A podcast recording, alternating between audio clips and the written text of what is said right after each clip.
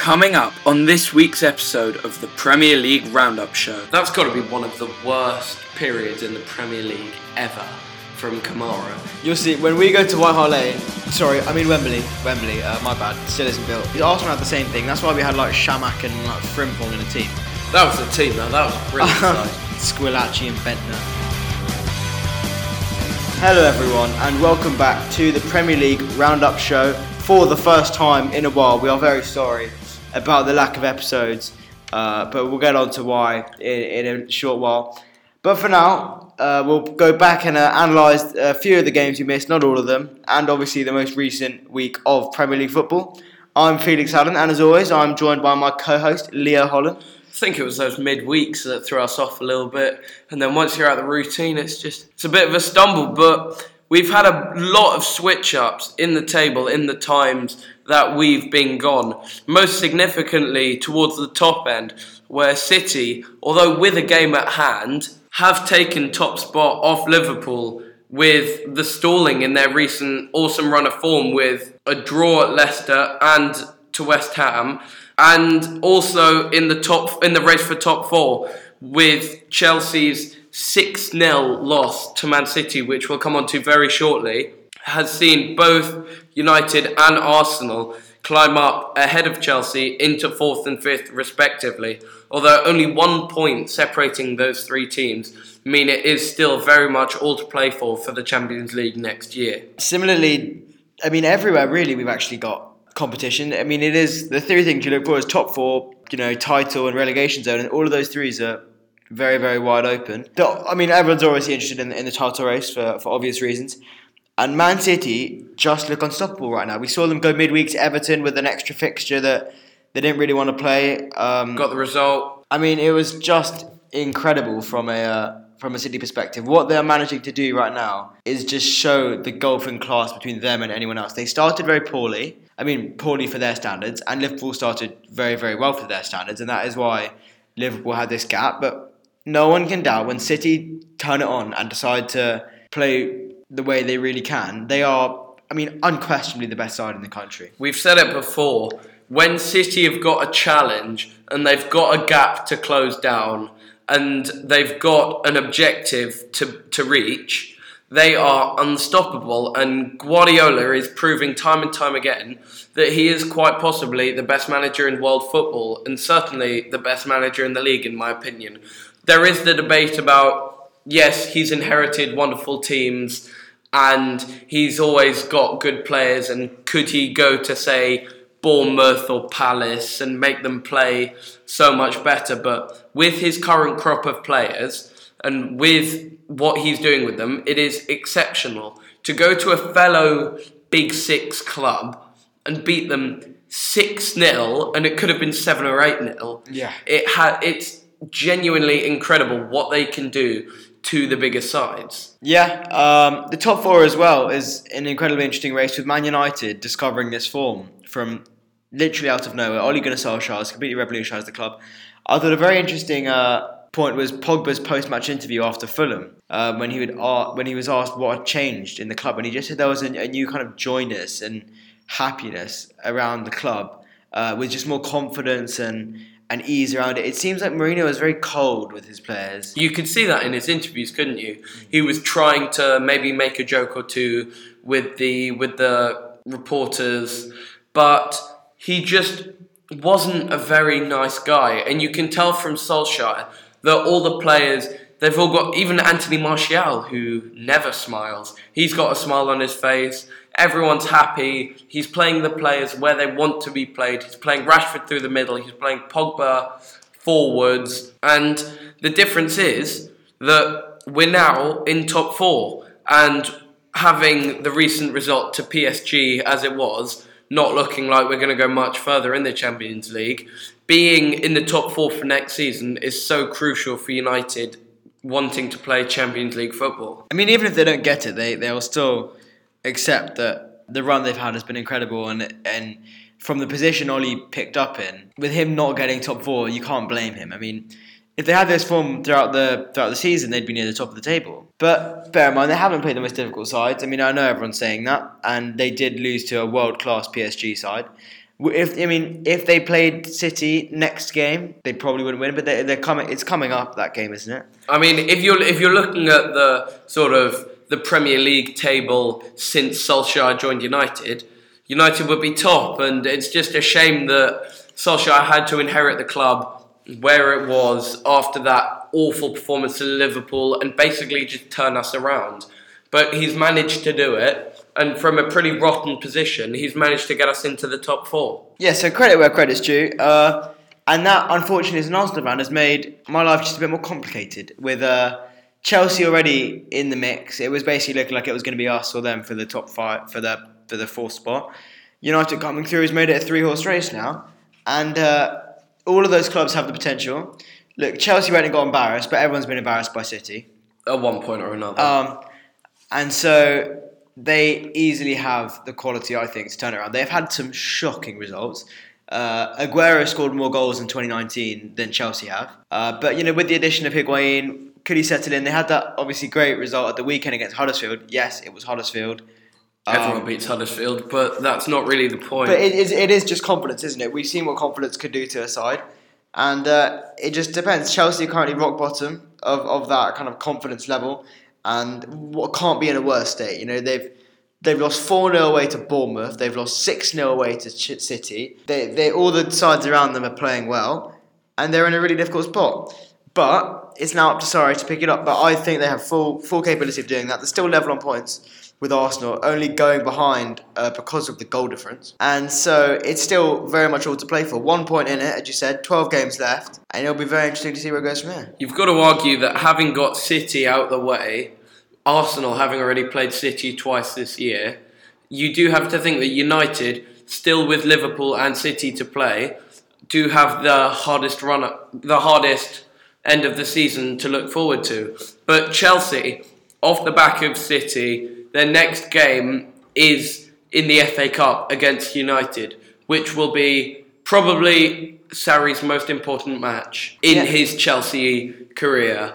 And because this is, as Felix said, this is bottom. It, it- unless they u- lose to United and go on a massive losing streak, it literally cannot get any worse. And quite major questions have to be asked of Sarri and his coaching technique and his decisions on where he plays certain players. Because playing N'Golo Kante in an advanced role has to stop. And at least now, with the signing of Higuain, they've moved Eden Hazard back out wide. Because watching him toil away as a lone centre forward was painful at times. But now he's back in that free role. At least they have something. But he needs to have ser- he needs to have a really long think about what he's going to do with the future of this club. Yeah, I know. I mean, there's big talk about Sarri being sacked. Uh, you know, odds were slashed of him going. I don't really think sacking him now achieves anything. I mean, yeah, okay, you look at United and go, well, that, I mean, it turned out amazingly for us. But That was after two and a half years, three Yeah, years of exactly. Mourinho. So He's been there for just over half a season. I think Sarri will have confidence that he won't be sacked unless it goes extremely worse than it is now. So as long as they have that confidence, which not many Chelsea managers get, I think if they give him, you know, they'll say whatever happens here, you've you've got this until at least the end of the season, and so don't worry about that. If there is that shadow looming over him that he's always his last match, then the results aren't going to come for Chelsea. Uh, but they're an interesting side. You know, they have a very good team in terms of personnel. There's It talk- is still one of the best squads in the league. Positions of players aside, just on pure quality of player, if they're all played in their best positions, it's one of the best in the league. There's no doubt about it. But watching the players he's put together try and play the way he wants them to play is like watching United under Mourinho. It's just it's so blatantly obvious that the system isn't right and everyone can see it, but Sarri's just stuck in his I- ways. yeah, I mean, we spoke about Kante last week, last episode, should we say, about how he's deployed Jorginho there, and it's all gone a bit, bit pear shaped. I mean, it was shown perfectly. Jorginho was about a two out of ten against City. He he is just horrendous. He's been horrendous the whole season, and I mean, he still hasn't registered an assist, and he's completed the most passes or something crazy like that. So Sarri will have to rethink. I don't think he's going to change everything. He's not going to do what Conte did and change his whole formation and everything. Uh, it's just about sticking what he knows to and hoping Higuain turns out well and can link to Hazard. And it's going to be lucky, I don't know, I think. But But, the they are is level about- on points to Arsenal, so it's just you know whoever's better from here on in. The thing is about Jorginho is everyone's saying, "Oh, he's played the most passes. He's he's adapted so well to English football." But in all the big games, he got embarrassed by Spurs. He got embarrassed by City. In all of the big games, he's been registering twos, threes, fours out of tens, and it's not Arsenal okay. terrible. It's not okay if you can sit there and go, yeah, he played 400 passes against Huddersfield, if he's not actually doing things of note, because it's very easy to receive a ball from a centre back, turn and play it wide or play it back. That's not the difficult part. The difficult part is making an impact in the areas that count, and he hasn't been able to do that this season, partly because he's being deployed further back by Sarri. Completely agree with that. Um, now going through some of the other fixtures, key fixtures that we missed, uh, towards the bottom of the table because it's got very very interesting down there. The one thing it's looking fairly certain is Huddersfield will be going down. Uh, 14 points off safety, which is more than they've got all season. They're only on 11 currently. Seeing Huddersfield stay up is very unlikely. Unfortunately, I mean, I, I quite like Huddersfield, but they're just not the quality that, that is needed. But we have had them all sort of play each other. Cardiff last week getting a result against uh, Southampton uh, uh, away with an amazing 90th minute winner uh, with Sol Bamba. I love that that tweet about um, breaking the fans' yeah breaking glasses. the glasses. Yeah, it's brilliant.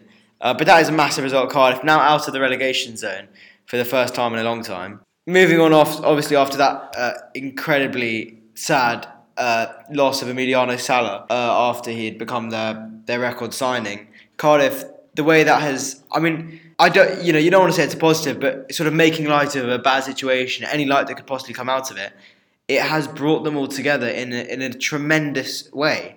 Uh, the team spirit that they have. I mean, when you when you're going uh, when you're trying to stay up in a league, you there's you don't just need like quality. You need just pure belief and, and a real team. You need desire as well, and you can see that all the players play with such emotion. You can see from the Sol Bamba celebrations, the captain of the side, the club means so much to him, and you could see from the way he celebrated just how much it meant to him.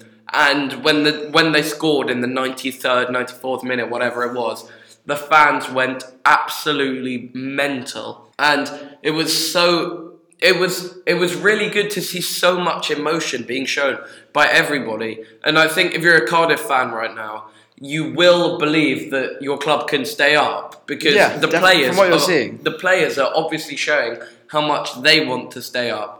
So it's now literally they've got the desire. It just comes down to performances from here on out. Another thing, I mean, if you compare them to Fulham, you know, we had that amazing uh, situation where Kamara, you know, refused orders and uh, took the penalty himself. And then you hear, you Yeah, hear and then he the got loaned off and the whole yoga thing and getting arrested, whatever. But it just shows that there isn't complete teams. Well, they're what I mean, he's off on loan now, but there isn't complete team spirit throughout that Fulham side, and they're currently 19th in the league. That's got to be one of the worst periods in the Premier League ever from Kamara. He scored what two goals? He got arrested. He his manager threatened to kill him, and then got loaned out in January. That's got to be up there with some of the worst ever. Yeah, I mean, Kamara was just. I mean, it was just never going to work. He, he looked like an okay-ish player. Scored that penalty away at Old Trafford, and then thought he was everything. But it doesn't surprise me that he's off, and it, Fulham's team spirit is just not there. However, you know that, that win they got the four-two Mitrovic coming from behind at home. Uh, that that that's given a bit of life into them. They've got 17 points now. They're uh, they're only eight off off safety, which is quite a lot, but could still happen.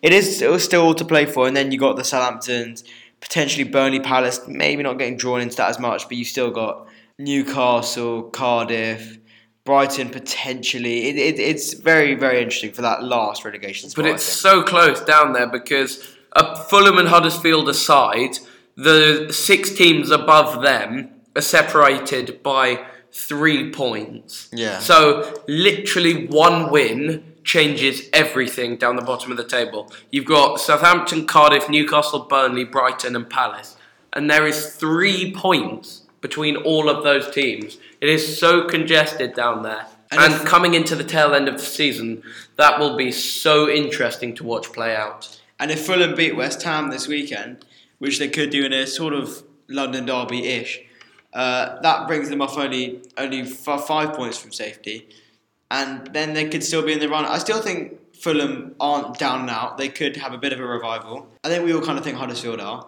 but amongst that, anything can happen. It's it's still. I mean, in in seasons gone by, they, they've been a bit underwhelming in the last, you know, the very recent ones. With Chelsea winning it very comfortably, Man City winning it extremely comfortably. Obviously, we had that Leicester kind of blip, but there hasn't been a really, really close title race for ages now. Not only title race, but relegation and top four. If they're all still going by May, we're, we're in for a, a hell of a finish.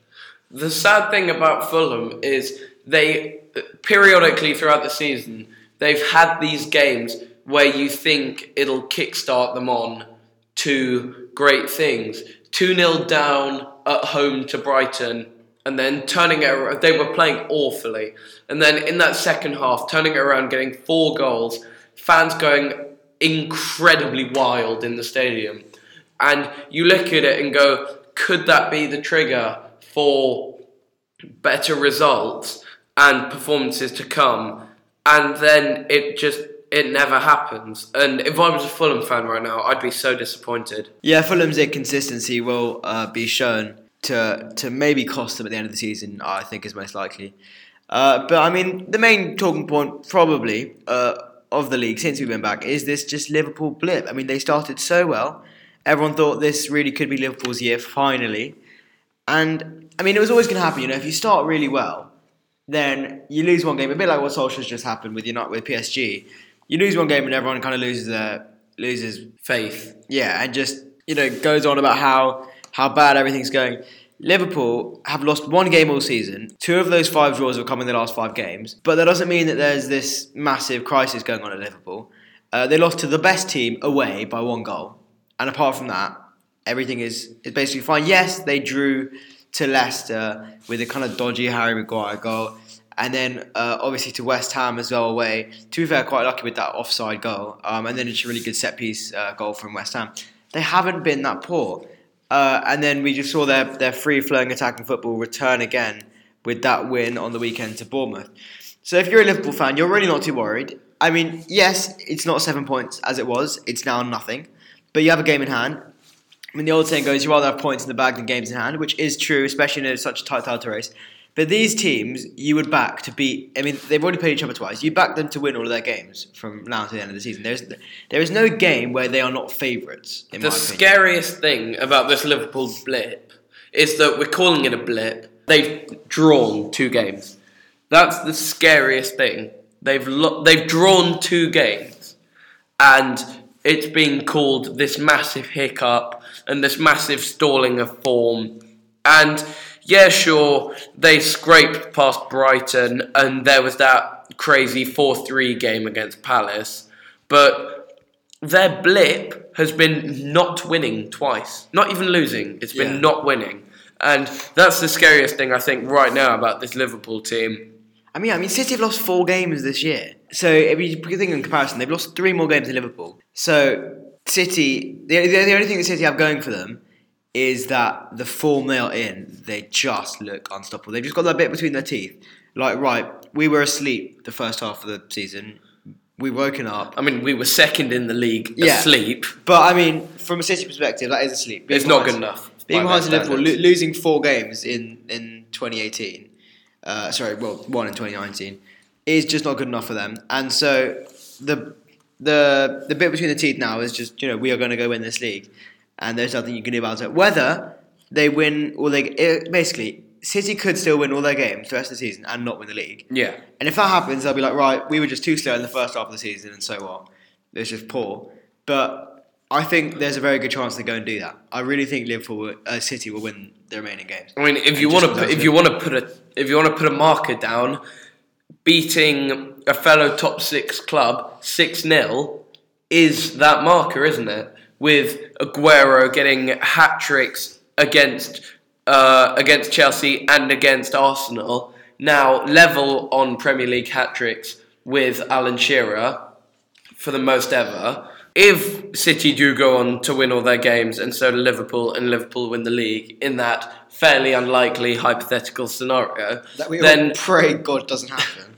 because I mean, I'm not sure why, but it's just the image. I think the majority of football fans have it of Liverpool holding the Premier League. It's Premier Jordan League Henderson. trophy. It's just Jordan Henderson. Jordan Henderson and Dejan Lovren with Premier League winners medals around their necks. I just can't seem to imagine. But a massive game coming up in the top four is Chelsea against Spurs. I didn't actually realise, but Spurs were nine points clear of United in fourth and only five off City and Liverpool. And that's actually a remarkably small gap, considering I didn't actually think they were in the best of form at the moment. Yeah, I mean Tottenham have just. I mean, okay, they, did have that one loss, but they've basically just been winning a lot, really. I mean, especially they, they've done the one job they had to do, which was they lost Heung-min Son, they lost Harry Kane, they lost Dele Alli, and they've still been winning. I mean, they had that freak of a result away at Craven Cottage when Llorente scored an own goal, and then Harry Winks of all people popped up on the, in the box to, to score a winner at the end. They've been doing that a lot lately, haven't they? Though they've been grinding out results. It hasn't been Late as pretty well. They've- football, but they've been scoring late like winners three of their and last getting the three of their last five wins have been decided after 85 minutes, and so as a Spurs fan, you're just I mean you're just letting it happen basically. Just keep just keep it going, and uh, see where see where it takes you really. Especially when when Kane and Son and Dele Alli come back, they are a much much better side. Yeah, and so if Tottenham can survive until then, keep winning. They got the, the game against Burnley and then uh, then Chelsea. Uh, they can make a really good, solid push uh, towards the end of the season when Kane comes back. And to be honest, they could really okay. They're not going to win the league, but they could be up there. I mean, yeah, there's only five points, five points between them uh, and City and Liverpool. And if they win uh, their next game, they're two points behind City. And so, okay, I mean, it pains me to say that Tottenham could even be in with a shout of winning the league. Uh, but I mean, credit where credit's due. They have been really, really good lately, and hence that's what that's why they are where they are. Ten points off off fifth place. Uh, so top four is pretty much assured already, and we're only twenty six games gone.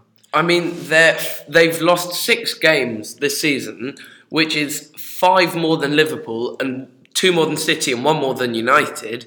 But the remarkable thing is that 26 games into the season, they haven't yet drawn. It's a crazy stat. I mean, it doesn't really show that they've been playing well, to be honest. I mean, you can not draw by losing, and you can not draw by winning. They've just been winning all those. But so, like, not drawing in itself isn't isn't doesn't mean sort of it doesn't really attribute anything to, to form. But it is a kind of freak result, there, isn't it? All it means is that goals are guaranteed in, in Spurs games.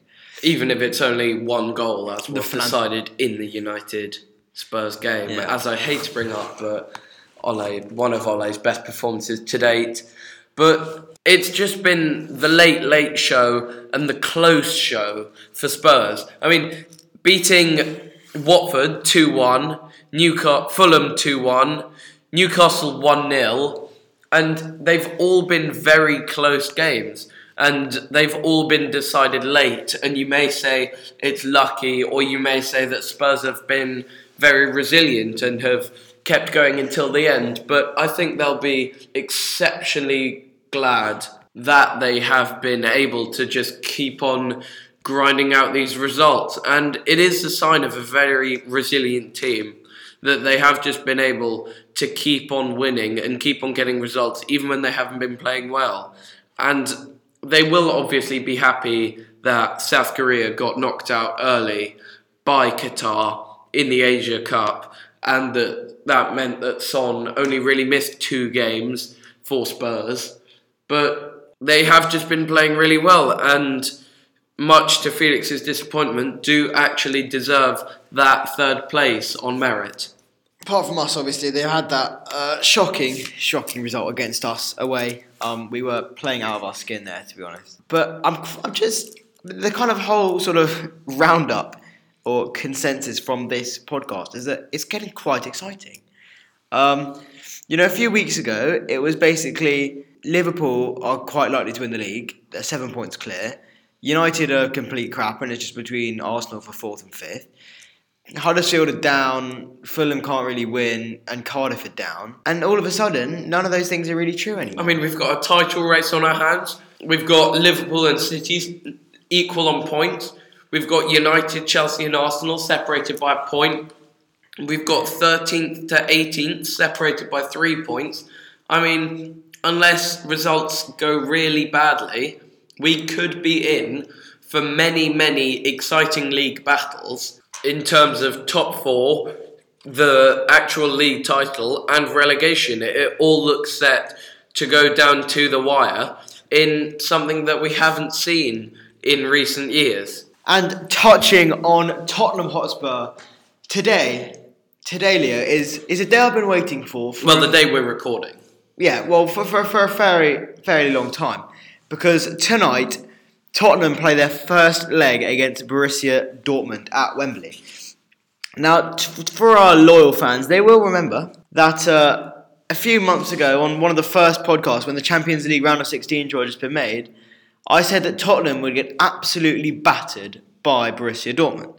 And I didn't just say they'd lose, I said they'd get absolutely battered. And I am still, to this day, completely certain of that eventuality. I mean, back then when you made that prediction, would- they still had a fully fit and firing Kane. Still they bad. still had Dele Alli, and I reckon we need to we need They, a they get definition. battered, they get for, battered without them, to be fair. We need a definition for what we're calling battered. I'm, say, I'm saying battered. Tottenham will lose over two legs by more than by four or more goals over two legs on aggregate easily, easily. They will lose, I think, by two tonight, and then the, probably three in the away leg. Tottenham are very bad at football. No one knows it. well, I think judging by the fact that they're third in the league, quite a few people know it. But You'll see when we go to White Hart Lane. Sorry, I mean Wembley. Wembley. Uh, my bad. Still isn't built. We will see a, a mad Arsenal, a mad Arsenal performance, and Tottenham. I'm praying will not be anywhere close. I think Tottenham. I still think Tottenham will finish fourth. Actually, I reckon we should put fiver on Dortmund. five on Dortmund easy. You think Tottenham are going to go through? I'm saying I'm not saying that Dortmund. W- I'm not saying that Spurs will go through. No, 'cause I'm but not. I'm not betting on them not like losing by three. I don't want to be giving away money for that. Okay, whatever. If Spurs go through, I'll give you five quid easily. we for those who, seeing as this is a podcast and we're not yet cameras and all of that, we're not that big. For those of you who can't see, we have just shook on it, which means that it's all official in writing. Everything, we'll have everything on it. Contract sign. We do say it every week, but Felix really is turning this into the anti-Spurs podcast. I just don't think Tottenham are very good. I mean, I don't want that to be the central focus of this podcast, but I just like they are the most criminally overrated side. They haven't, you know, it was last week marked 4,000 days since Tottenham last won a major trophy. That's really the only sort of stats that Arsenal fans spend their time looking for. Well, but just- the sad thing thing is, is, no one about talks about it because we're all under this like stupid gaze that Tottenham are actually good at football, and no one like actually bothers to mention that they're really not, and they haven't won anything, and no no no player that is in the current Tottenham team has won a trophy, and Maurizio Pochettino has never won a trophy, and no one talks about it. And I'm just uh, spreading the word, letting everyone, just reminding everyone that Tottenham are bad at football. We're not biased in any way, shape, or form on this podcast, not. It's just, Leo, Leo's just the uh, the moderator because trust me, if I had my own podcast, it would it would it would be something else. But the thing is about Spurs is that I know they closed some of the tiers at Wembley, but the other day they broke the record for the most empty seats in a Premier League game. It was over 60,000. That's bigger than most stadiums.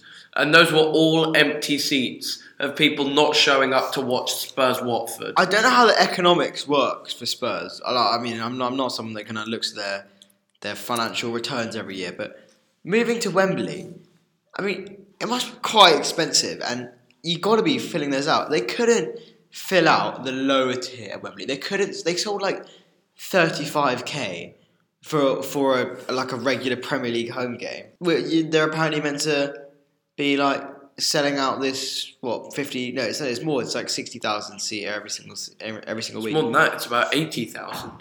no I'm talking about the new stadium Uh, it's bigger than our, bigger than the Emirates by about 300 seats But at least they're not losing a lot of money because they haven't signed a player since last January transfer window. They haven't signed anyone this January, and they haven't signed anyone in the summer. So with all the players injured, you would have at least thought that they'd sign a cover player or somebody. But they genuinely haven't signed anyone for more than a year now. Well, I mean, it's what happens with your um, when you move stadiums. Arsenal had the same thing. That's why we had like Chamakh and like Frimpong in the team. That was a team, though. That was a brilliant side. Squillaci and Bendtner. When you go through Uh, that, you know you can support Arsenal through anything. And we got top four every single season until 2015. And so uh, Tottenham knew that they were going to have to have financial pressure when they moved stadiums. I mean, it's, uh, I can't like deny, deny it's the state of the art stadium. It looks insane. From the from the few clips that have been released, it is a genuinely beautiful stadium. It just has to get built. I mean, it looks like a toilet seat from the top, but inside it looks quite class.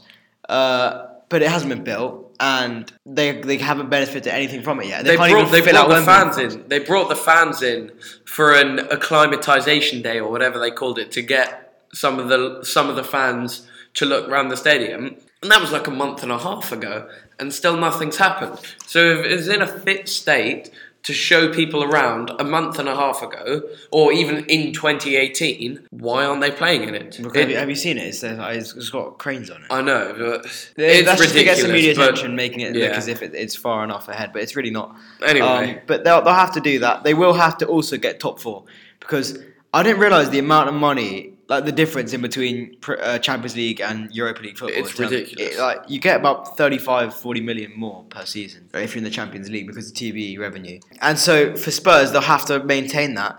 Otherwise, they really won't be able to sign, eh, be able to sign anyone. We couldn't sign anyone with Champions League football for a very long time. I mean, obviously, people we had like André Santos and that, but we didn't sign anyone proper until really Mesut Ozil in uh, in 2013 for 42 and a half million. Then Sanchez and Aubameyang and Lacazette came after that. But Tottenham will have to go through a period where they can't get any money in, and so that either follows one of two ways. It either goes we will not really sign anyone and rely on our academy with players like Winks and Walker Peters and, and other players coming through. Or we'll have to sell some one of our best players like Harry Kane or Heung-Min Son or Eriksen. I personally think Eriksen's the most likely to leave. Uh, I don't think Dele Alli will leave. Dele Alli looks really comfortable at Spurs. There have been rumours of Eriksen going to the likes of Real Madrid, and when they come talking with the wallet size that they have and Spurs' obvious need for money, I don't. I think it would be very hard for someone in Spurs' position to say no. Yeah, but you know they might just Spurs it up really. When you look at Arsenal's results going down these past weeks that we've missed, it hasn't actually been all that impressive for Arsenal of late. I'm just talking about Tottenham here. I'm not talking about anything specific in terms of. Just broadening You know, our Premier current- League horizons. Thing is, we when when it, when it really matters, we beat Spurs. I mean that's basically how it works. When it really mattered in the in the uh, in the FA Cup, we beat Spurs. When it really mattered in the home in the league at home, we beat Spurs. When okay, we didn't beat it, but when we, we, you know, we when we could have won the league at White Hart Lane, we did. We we drew, but so what? We still won the league. But when Felix, it really matters I'm, I'm sorry, but that was that was 15 years ago. Well, Tottenham still talk about how they won a trophy like way back when, and that was like in 2008. And it was yes, but that's because they genuinely haven't achieved anything else since then. You've at least won an FA Cup or something. Uh, three. Thank you very much. Okay, but when you uh, when you look at Arsenal's recent results, still haven't kept a clean sheet for so long, thanks to Kolasinac's 93rd minute own goal, and away from home, why haven't they? Yeah, I mean it's crazy. Arsenal haven't had an away clean sheet this whole year. And I mean, it's such a joke that a 93rd minute own goal would be the one to keep that spell going for Spurs. Huddersfield as well. But 2 1 against Huddersfield, I mean, obviously says a lot more about the game. It was a, it wasn't a very close We game. were, poor, no, we were no. To be fair, we were poor. It was a poor performance We were by very Arsenal. poor. They had more possession than us. I didn't know that. Huddersfield had fifty-two percent possession. and they've got 11 points all season. I mean, it was it was a poor result. I mean, there are actually a couple fans creeping in, talking about Unai Emery, and I think you can't judge Emery on his squad at all because he's had one transfer window, and January he wasn't literally wasn't allowed to sign anyone, and the squad he inherited was is crap. Ramsey just been announced is off to Juventus. Highest paid British footballer, by the way. More than Gareth Bale, more than Harry Kane, more than Raheem Sterling. I mean, it's just it's terrible business from the club. In the last 18 months, right, we would have lost. Well, in July, it would have been 18 months since we lost since we lost Alexis Sanchez, and then it'll be Ramsey will leave in the summer as well. So for the loss in 18 months of Alexis Sanchez and Aaron Ramsey, two of the best players we've had at the club for a while, we would have got Henrikh Mkhitaryan. I mean, like what? How? How on earth can for those two players we bring in zero money, like literally zero money, and Henrikh Mkhitaryan? From a financial point of view, it makes no sense. You're not playing your highest earner in Mesut Ozil. You're not. You're selling people for nothing. You're not really signing that kind of caliber of player. So where are Arsenal going? I don't really understand. Sanchez just became. Well, to be fair, what we should have done was Towards the end, he was dead weight. Yeah, no, we should have signed someone in. We should have signed someone in the summer, in that uh, 17 18 summer. Brought uh, brought someone in, sold Sanchez for about 50 million, the offer was from Man City, uh, or United, where- wherever he would have gone. We also then should have tied Ramsey down to a, a contract, like we did with Ozil. And so I was thinking, with Ozil, I mean, this is great. He either stays forever and becomes an Arsenal legend, and you know he's world class. And I, I'm I'm a massive Ozil fan, and uh, I hate fans say he shouldn't be playing. It's ridiculous. Um, or he's on a like four year deal. We we get him for a lot of money, and he, he'll he'll go to PSG or whatever the the rumors were Bayern Munich, PSG. I mean, he could play for those sides, and so none of those things have happened. Ramsey's not been tied down to a long term contract and is leaving for free. Alexis Sanchez was not sold when he should have been, and we brought In in a Mkhitaryan, who literally is worth both club, both players are literally like worse than no one for their respective clubs. They're- We're losing money from them. Yeah. Um, and then Mesut Ozil is not playing week in week out.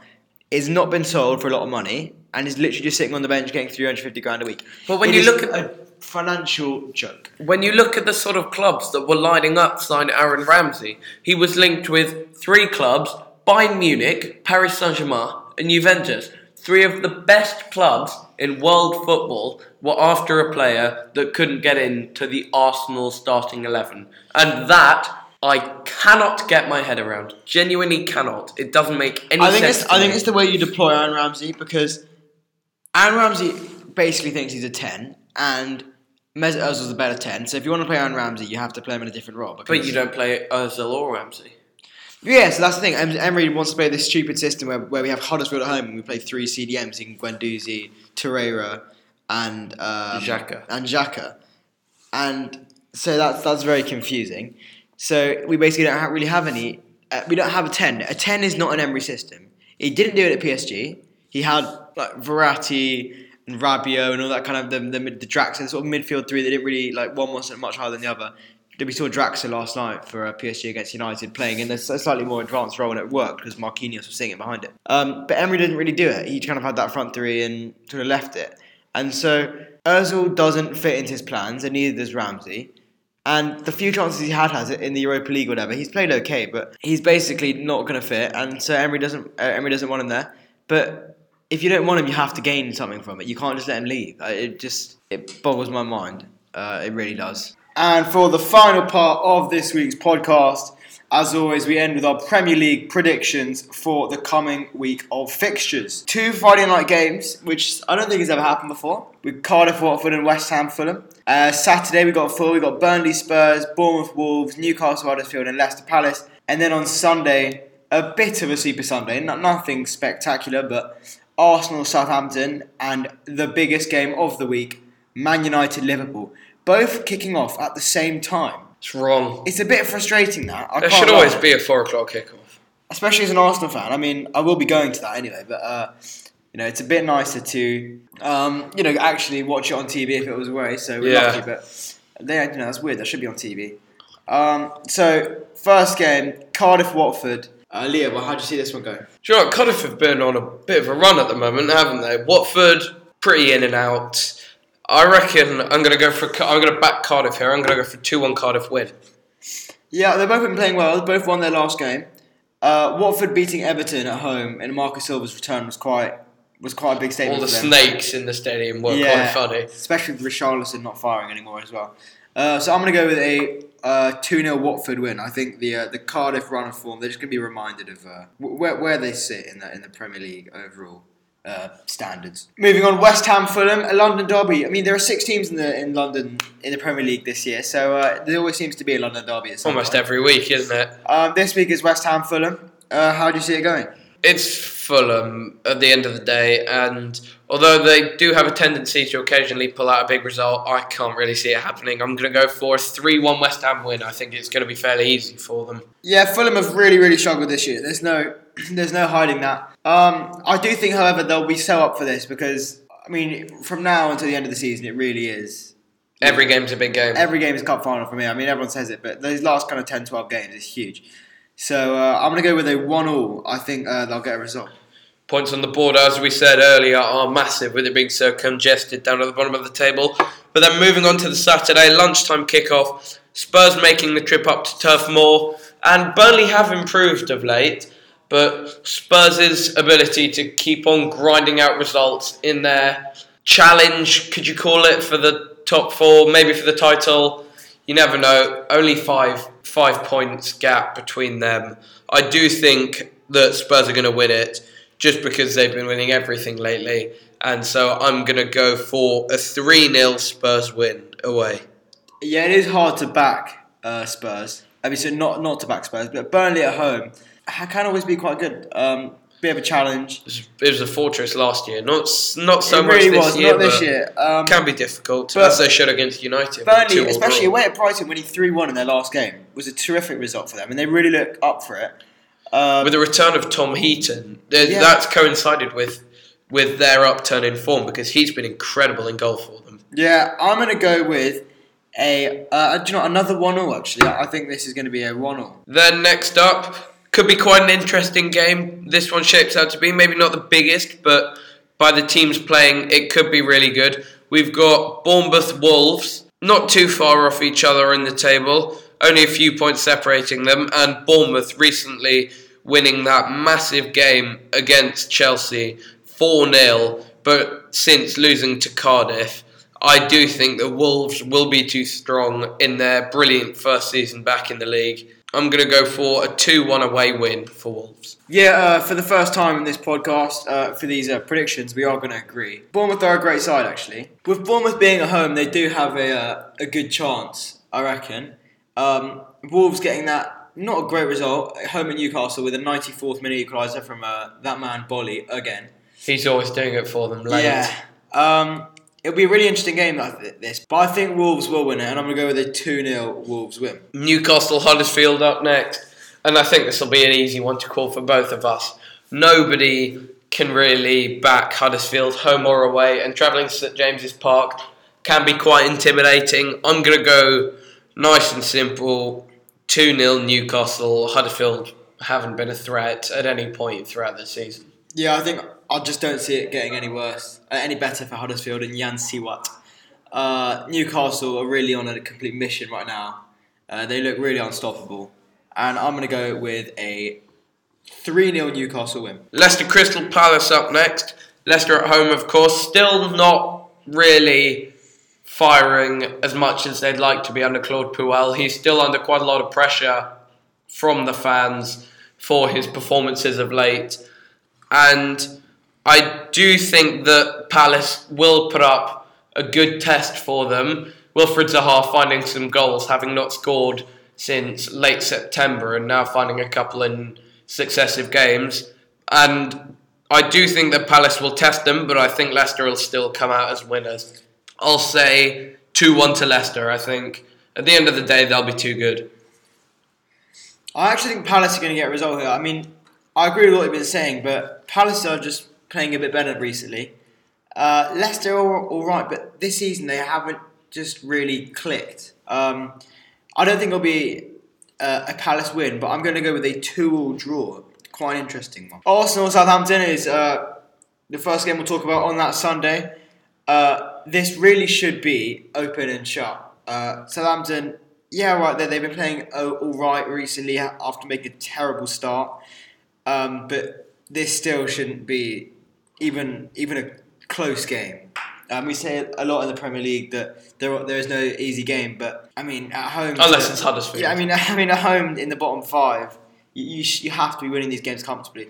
However, I don't have massive faith in Arsenal. I think we'll win, but I don't think it'll be beautiful. I think we'll win two one. Arsenal, obviously, having lost the return leg of this fixture, going away to St Mary's and losing, but I don't think Southampton, having done it once, I don't think they will be able to do it again.